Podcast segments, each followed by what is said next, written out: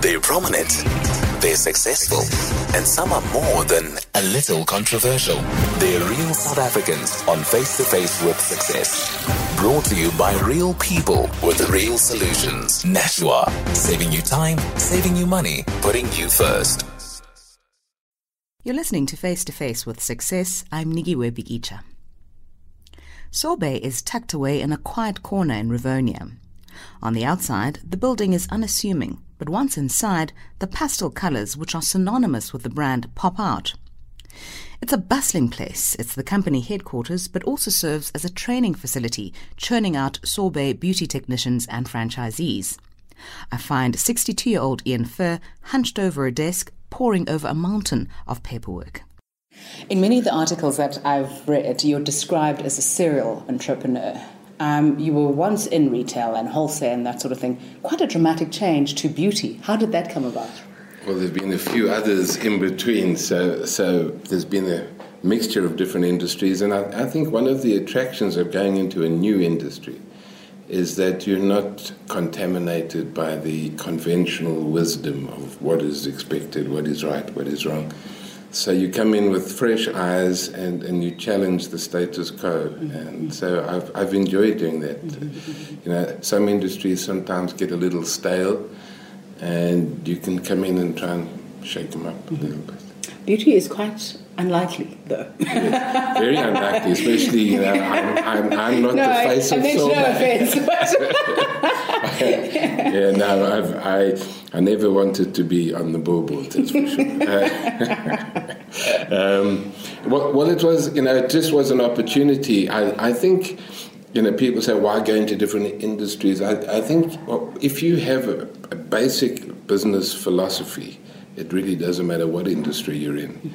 You just have to then learn the nuances of that industry, but the basic philosophy will hopefully sort of keep you in good stead no matter where you are. And what is that philosophy? and that, that, that philosophy is our, our business philosophy, which we call the soul of sorbet. And, and it's really, if you try and analyze what has given us our competitive advantage, I would say it has to be the, the attitude of our people.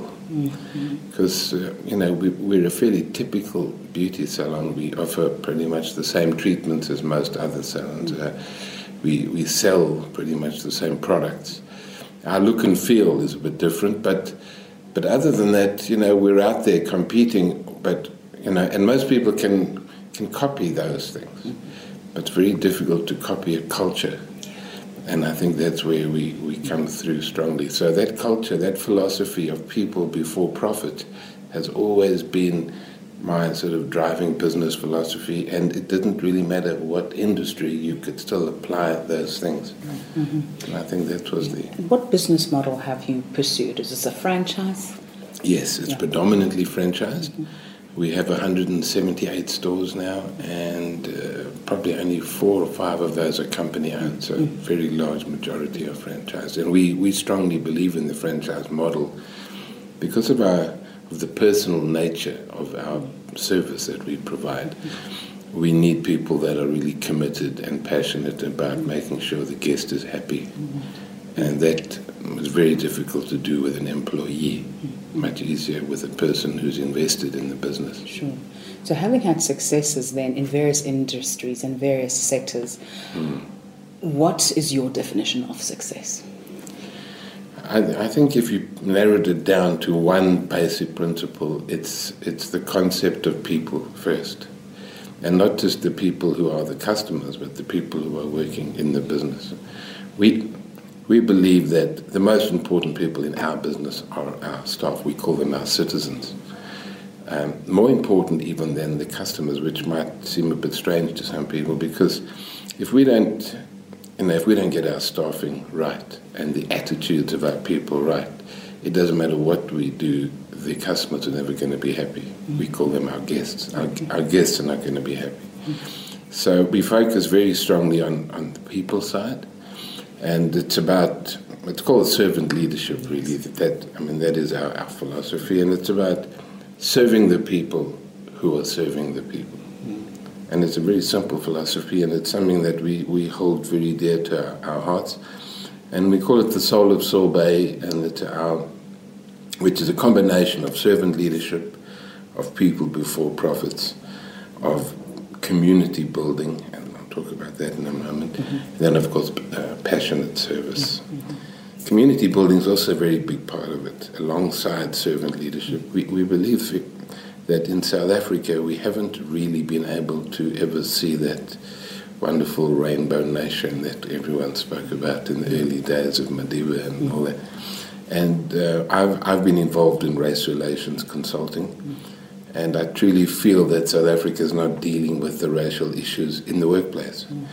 Um, and it's, it's kind of being swept under the carpet in most companies. And we, we try and tackle it because despite the fact that we haven't been able to build a rainbow nation, we, we, we're trying very hard to build a little rainbow community mm-hmm. in, in Sorbet and getting people to understand the need to accept and tolerate and respect you know, people who are different to you, mm-hmm. and and in so doing build a strong community.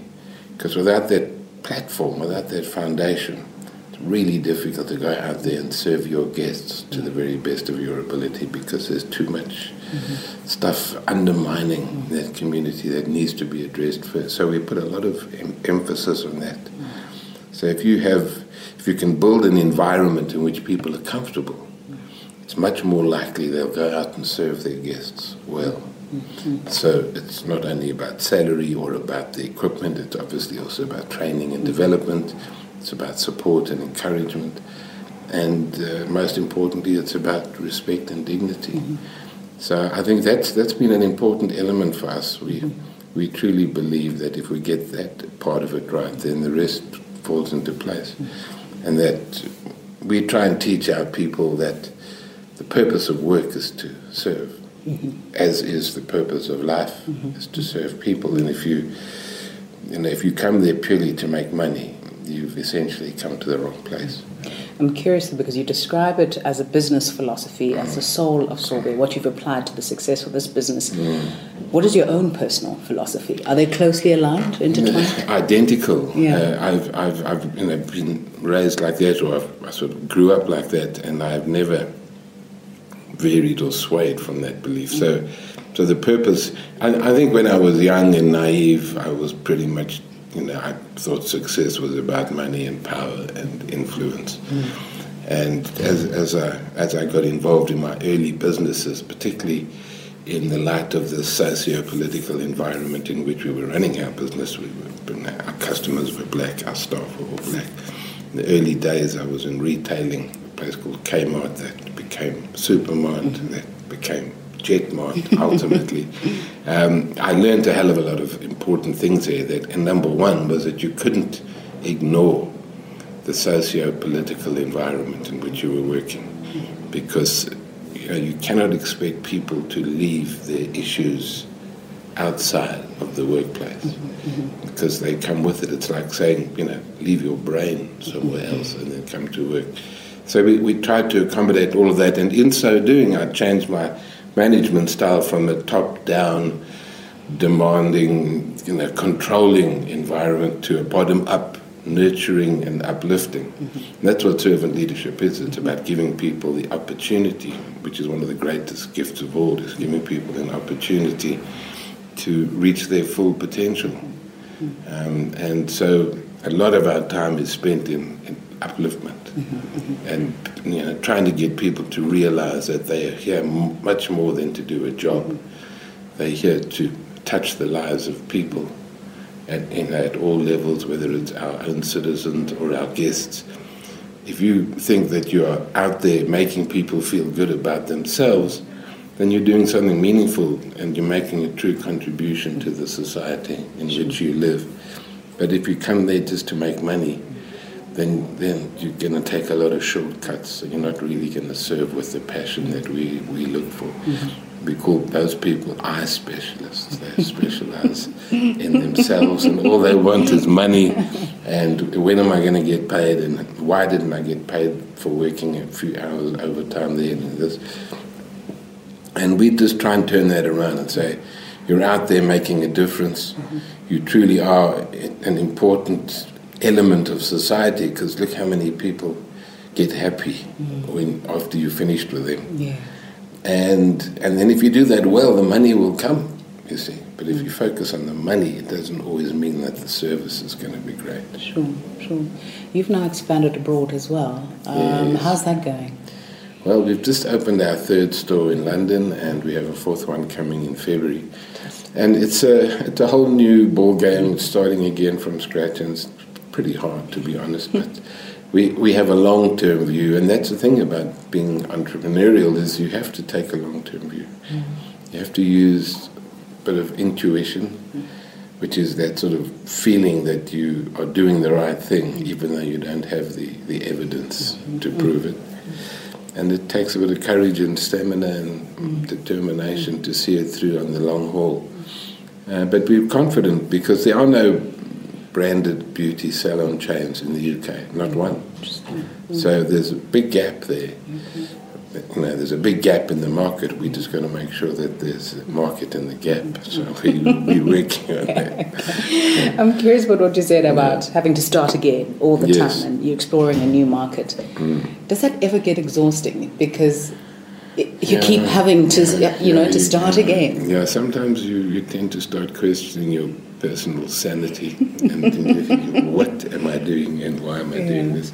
But I, you know, I, I've always believed that only statues stand still, mm.